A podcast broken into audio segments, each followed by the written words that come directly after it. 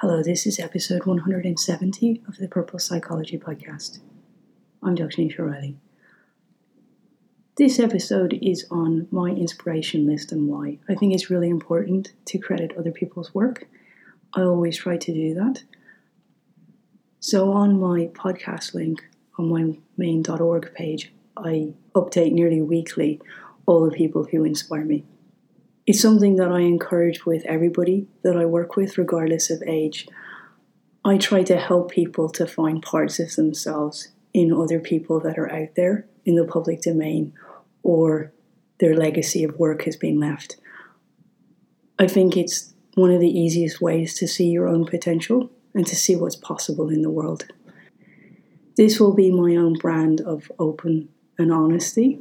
As I say, I don't have to agree with everything for these people to inspire me and for me to take something to work with. But many of these people I really admire and also take great comfort from sometimes on the days when it's really difficult.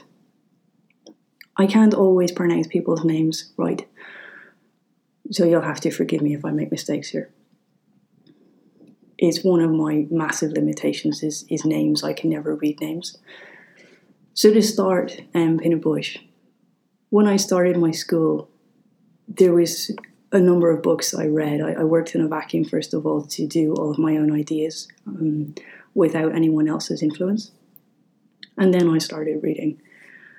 And seeing the film Pina was a most profound experience for me because I saw the dancers speak about being given a form of expression and I also saw the legacy and how she worked with the team and continued to develop them.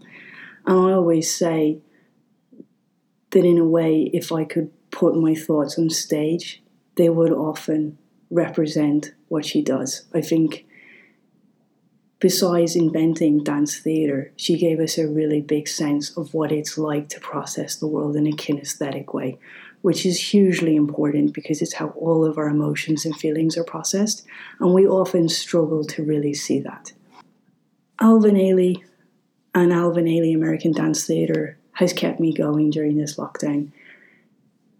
For me, what I really love, besides the translation of all of those emotions into a physical sense, there's that sense of dancing from your internal core and despite the fact that all the dancers are essentially doing the same moves on the stage, you get to see the personality and the individuality of each one and the difference. And that is what makes me tick and makes me thrive in the world is recognizing difference and allowing it to be promoted. And Alvin Ailey Dance Theatre does that with such brilliance. There is also that element of continuing the legacy and the values of somebody within other people, within people who've never even met Alvin Ailey, that integrity still exists. And for me, that's what I really aspire to do with everybody I work with or who works with me. CoisCéim Dance Theatre is probably my, one of my favourite Irish companies. I've taken a huge amount of inspiration for years from going to their shows, and I suppose it was the foundings for me seeing that the dance and movement and theatre had so much to offer in my thinking. When I listen to the words of Judith Jamison, when she talks about dance, she talks about dancing from the core. When I listen to somebody like Robert Battle, I'm listening to the journey to take on the legacy of somebody else's work, to take on the values of Alvin Ailey, even though he didn't know him, and to continue those values on.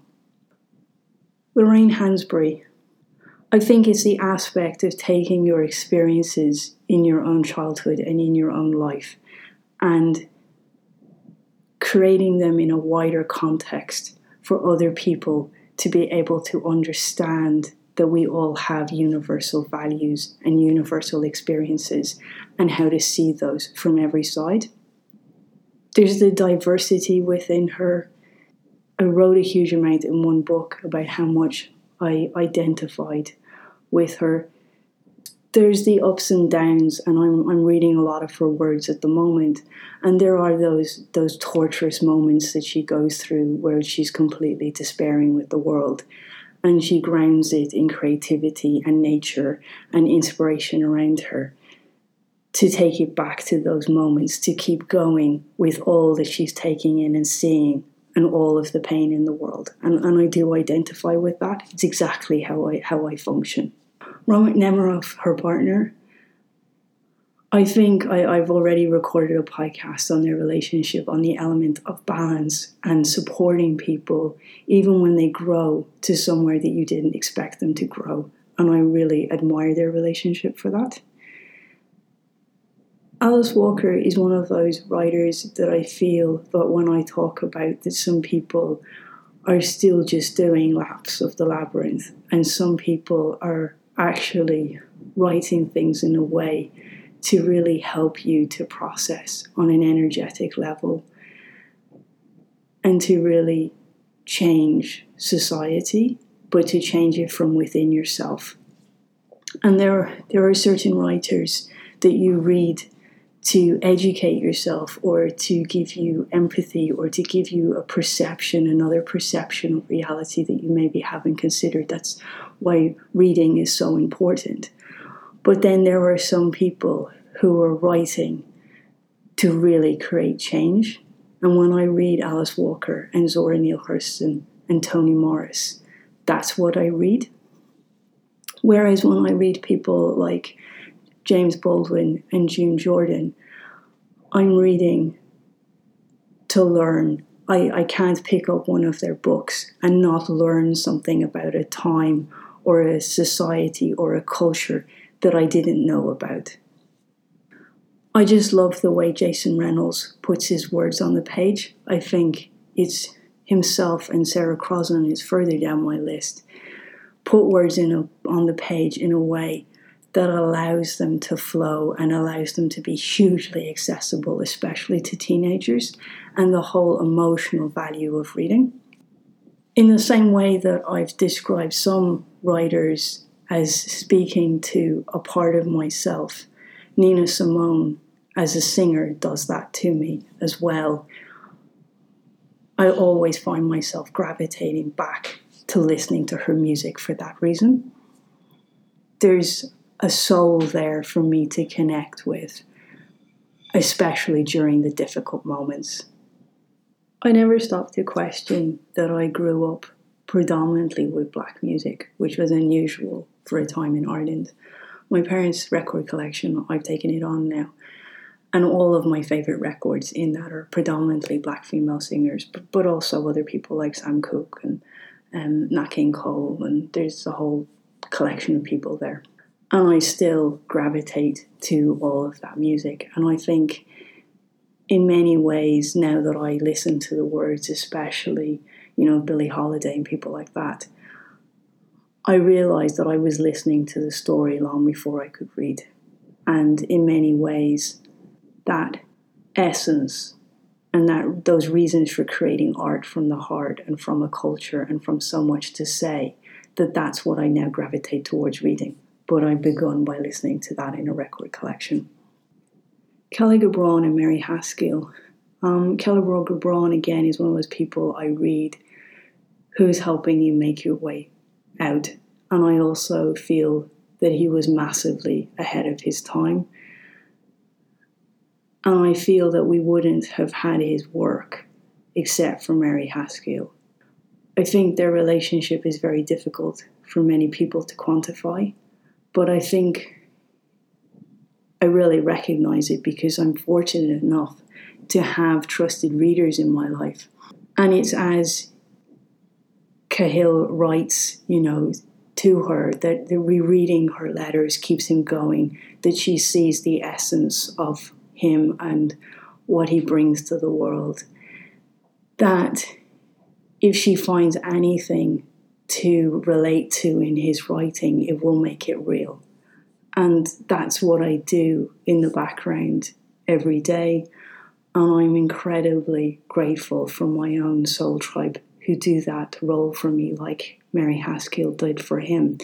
And, you know, she did it in a monetary way too, in being his, his patron. But it's, it, it's more than that. It's that sense of someone who truly sees your essence and keeps believing in you when other people don't see half of what's going on or what it takes for you to put each word or each podcast or each thought or each belief is so contrary to society. They don't see what it takes for you to do that and process it and come up with the new. And she did that for him. And, and I'm fortunate enough. I knew for a long time that I needed those people in my own world to help me to do it too. Gloria Steinem, there, there's there's so much, but for it's probably different to other people. It, it's not the feminist aspect, ironically. I've never needed to be a feminist, and I, I never stopped to question that I never that I've been so fortunate that I never ever considered that there wasn't anything I could do as a woman, and I'm I'm beyond grateful to my parents for that and I never I never considered how unusual it was. But I read Alice Walker because of the way she spoke about her. I read it in that openness to really benefit from what it is. And I will always be grateful for that. And there's an aspect too that I sense how so many people tell you their stories and their pain and what needs to be changed. And it's like all of the people I've worked with and all the people I cross paths with, that the slightest introduction to do so, they will tell you everything. And you take that on and try to do something with it. And there's the fact that she's done so much with it that makes me feel that I can do it for all that I'm carrying. Frances Dolto. She's an amazing child psychologist, French child psychologist. Um, her work is not really translated into English because she was Catholic, and if she had been Anglican, more of her work would have made its way to Britain. So there's very little of hers available to read. But what I really um, have taken from her is the fact that she ran a radio show up into her 80s and she asked people to write in letters, even you know when there was other means to do that. She wanted people to sit down and write in their questions because she believed the process of actually doing that was helping them to identify.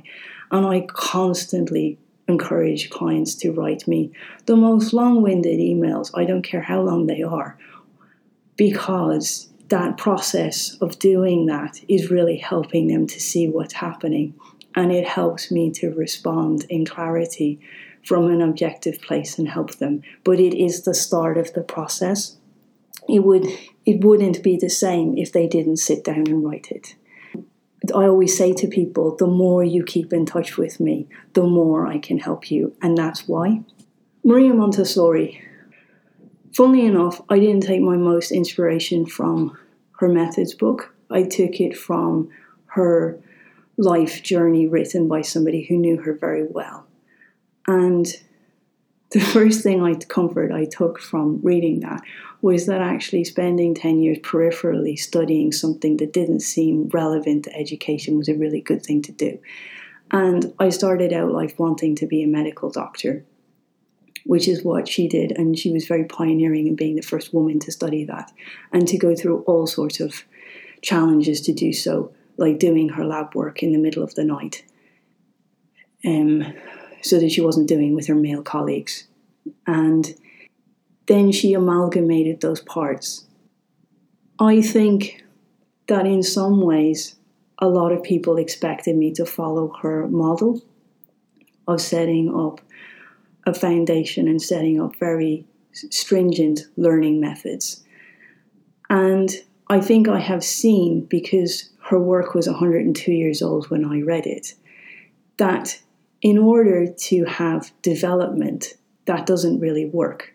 And it's this element, this bounce back actually to Alvin Ailey American Dance Theatre, that you have to allow other people to come in and to continue to develop your work and to develop it for the society that you're now living in. and to represent where people are now at. And so, in many ways, looking at her work, I've seen aspects of what I don't want to be in, in a funny kind of way.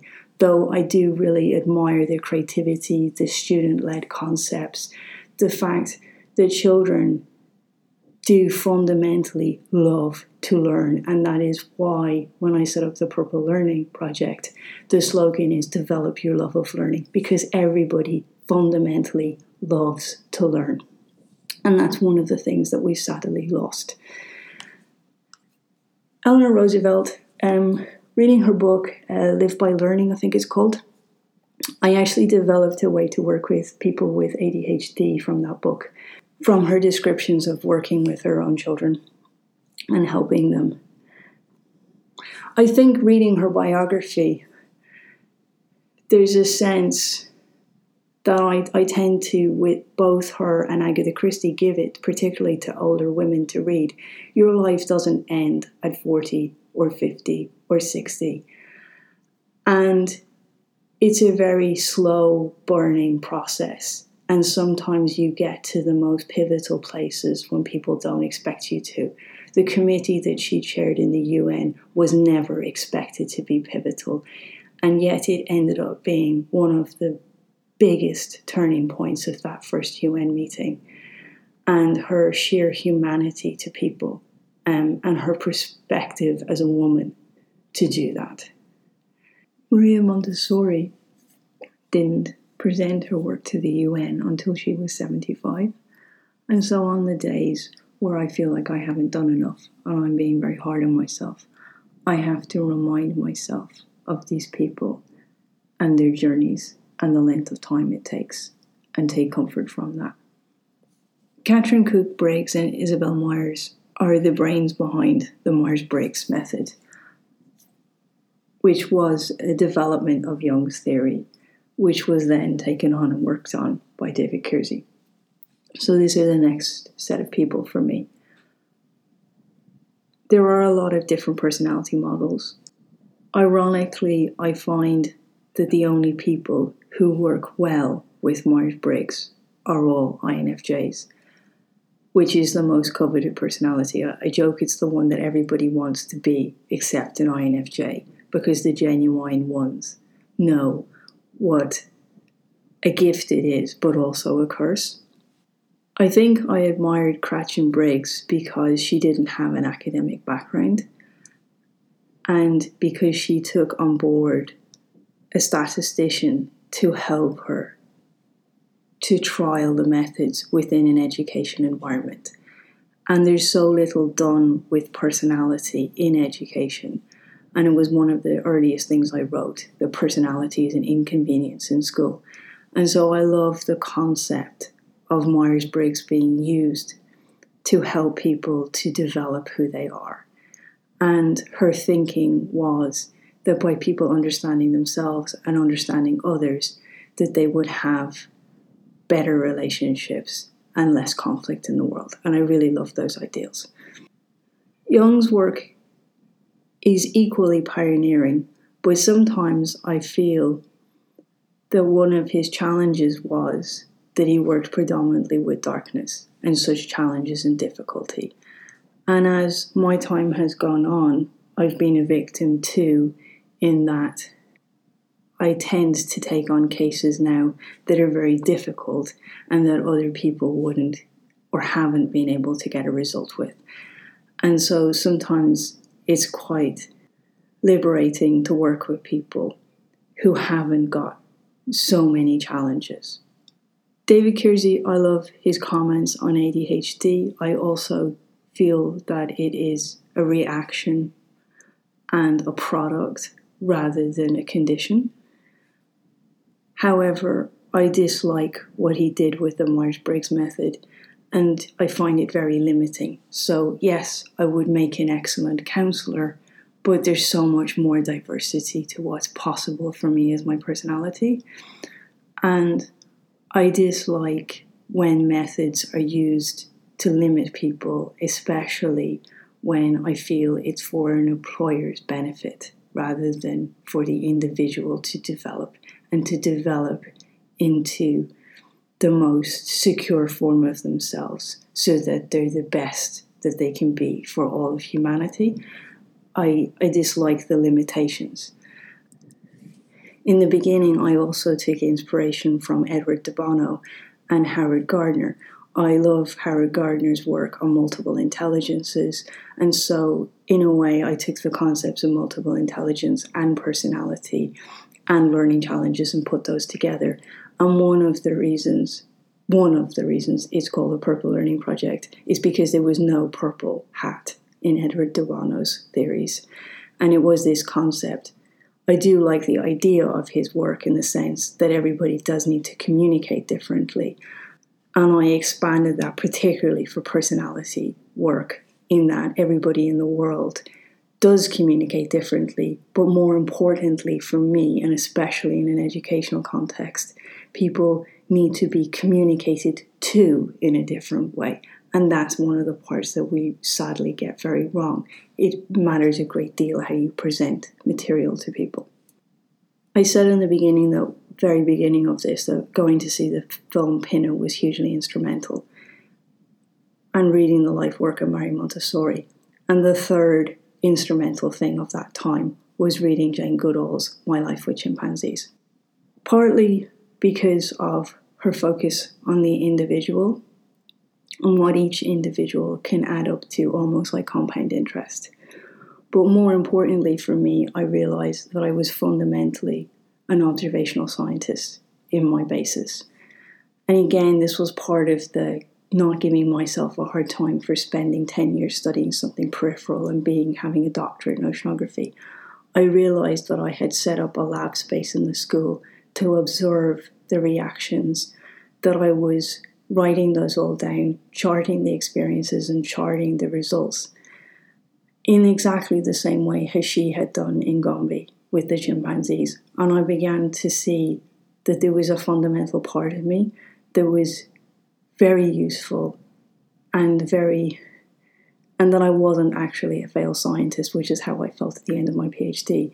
That actually I was a very good research scientist, and uh, I think one of the the aspects that I had been challenged by was that it didn't feel creative enough, and suddenly I had a creative way to be an observational scientist and to maximize that and to use it. In a similar way, I've taken a huge inspiration from Rachel Carson and from David Attenborough.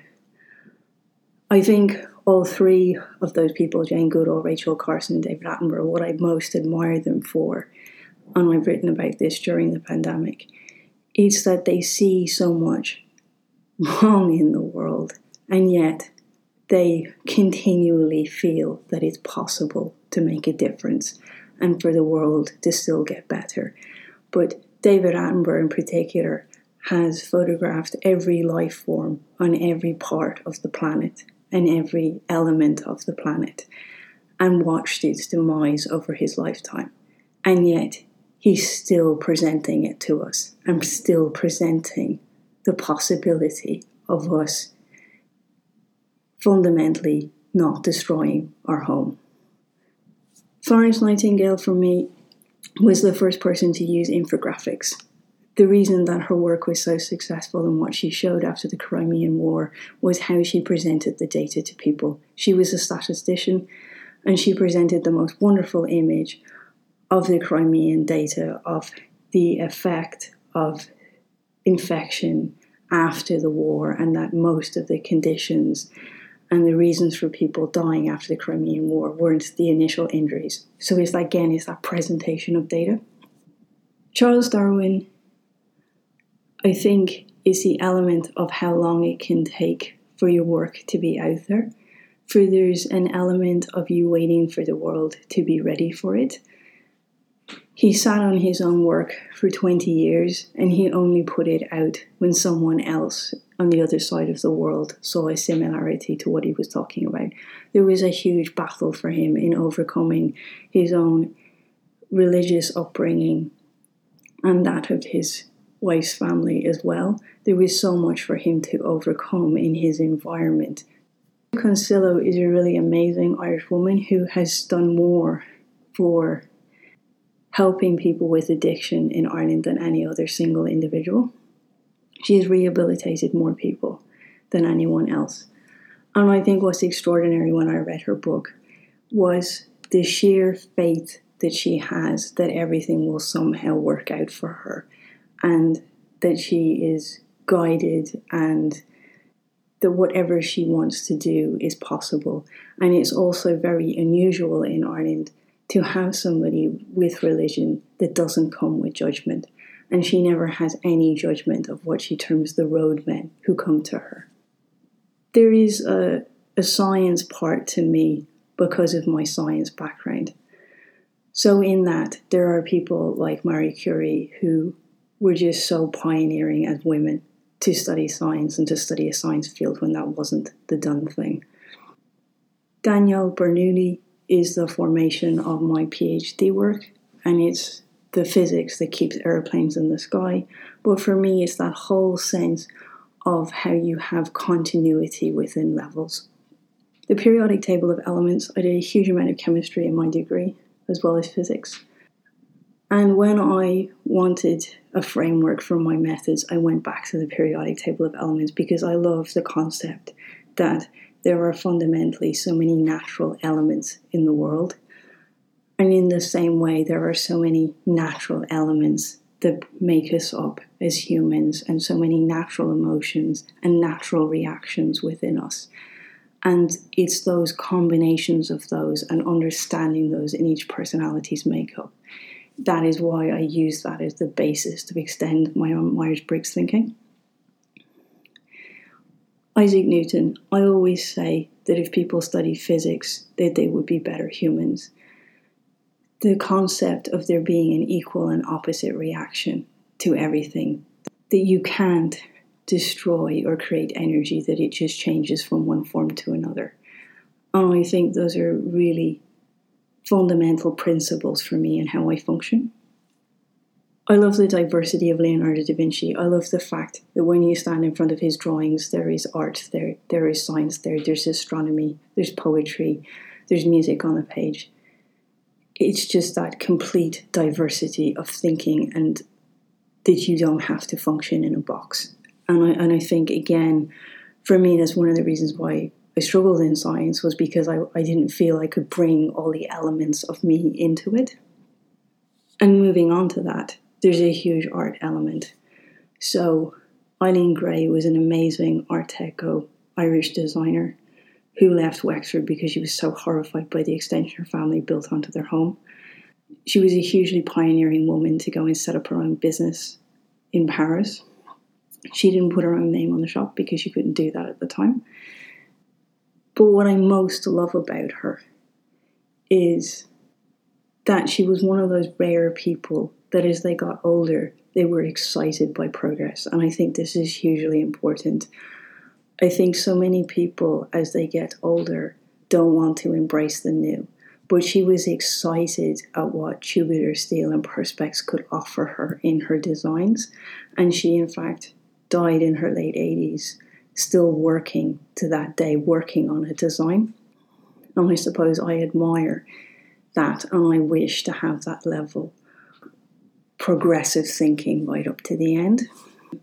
René Magritte is an amazing surrealist artist. I think the three forms of art that I that I love and take a huge amount from are surrealism, futurism, and cubism. And Jack B. Yeats is my favorite artist, a favorite Irish artist. And it's one of the few things that I'm missing at the moment to not go in and stand in front of his paintings.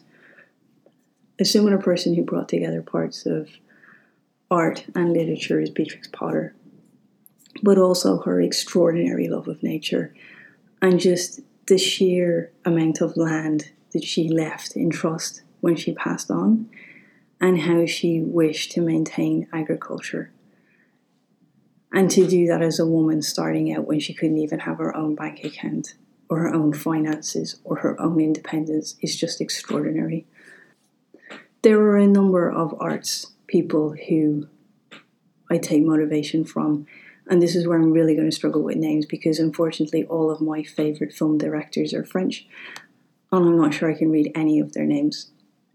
I think I, I love French cinema I think probably because there's so much of an attention to detail in it, the the music score matters, the color palette of the cinematography, the whole style. There's just so many elements, and in that way, I didn't grow up with a television, but when we did get one, I loved Charlie Chaplin, and later grew to really admire him because he was involved in all of the elements of making it, between acting it, the vision for it, and composing the music for the score. And I, I really love the music, particularly to Limelight. Of theatre people, some of my writing was compared by somebody to Tennessee Williams, and I do see that sense of that he shows us rather than tells. Sean O'Casey was the first play I ever worked on, Juno and the Paycock. And it's funny to read Lorraine Hansberry talking about that particular play and how much it inspired her for A Raisin in the Sun. I did a stint in working in theatre and doing sound design for theatre.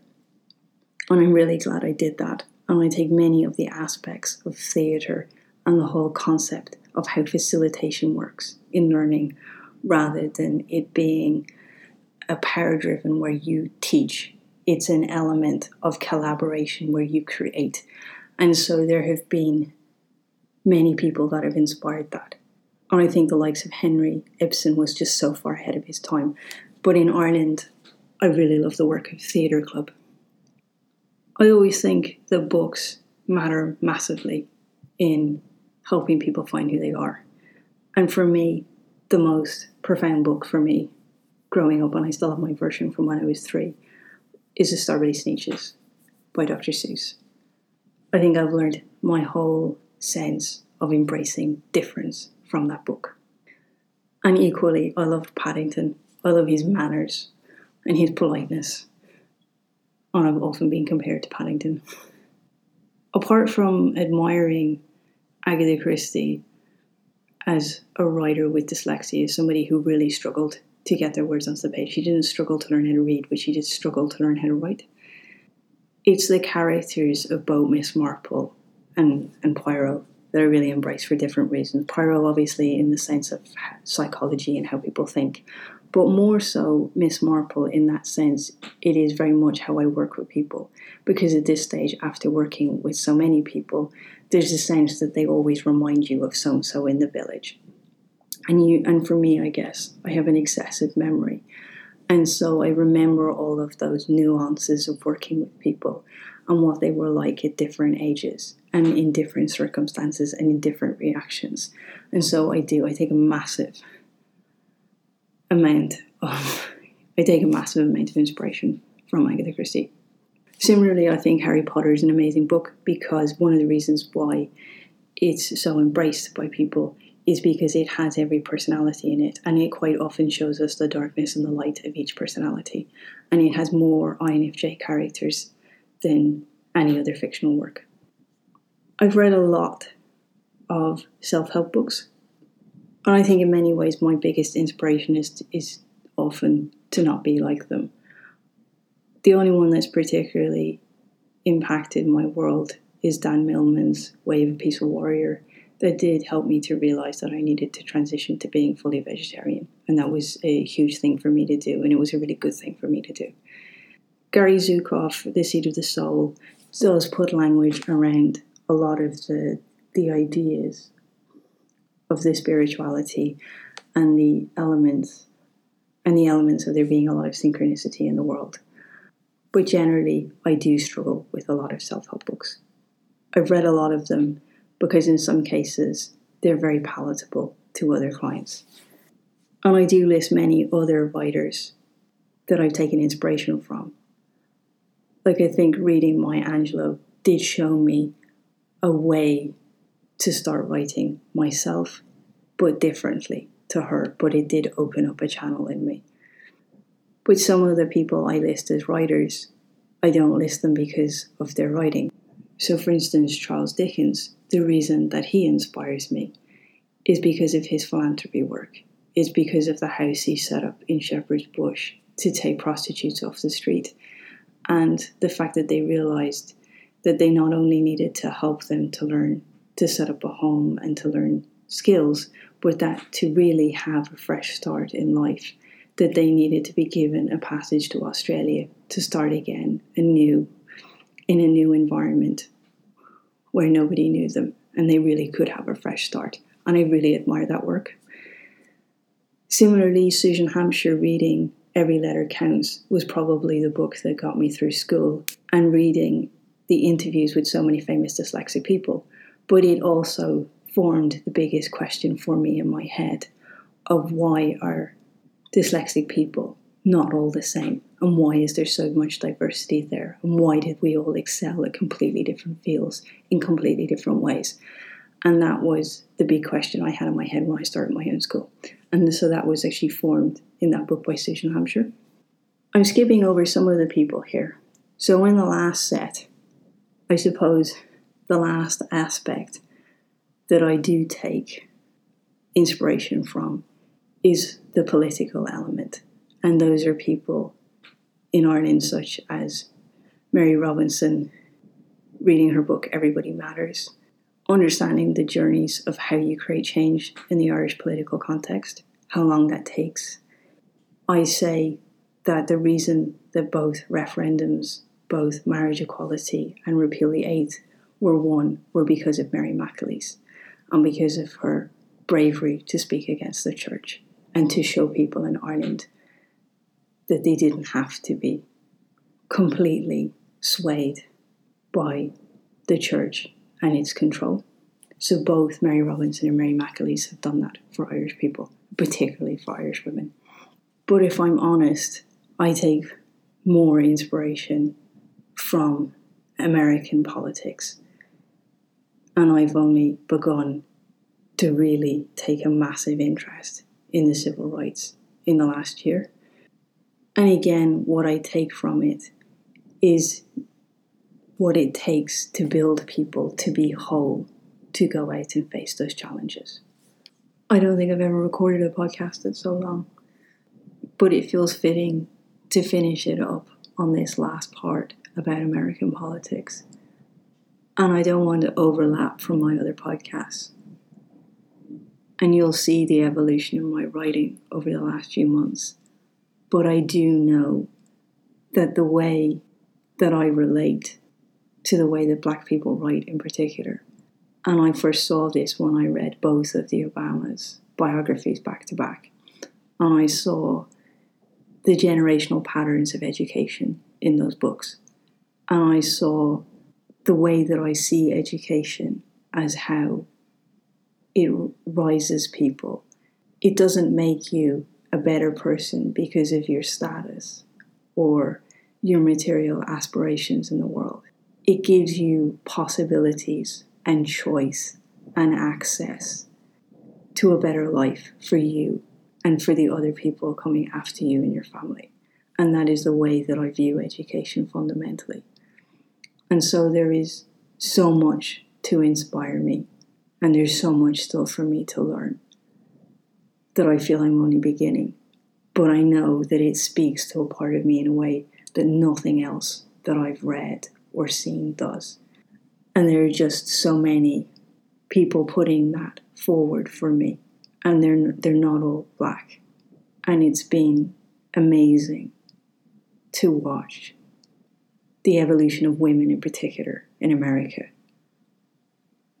and I think it takes a very strong person. And I think one of the reasons that I admire Hillary Clinton is because of the person she is after she lost.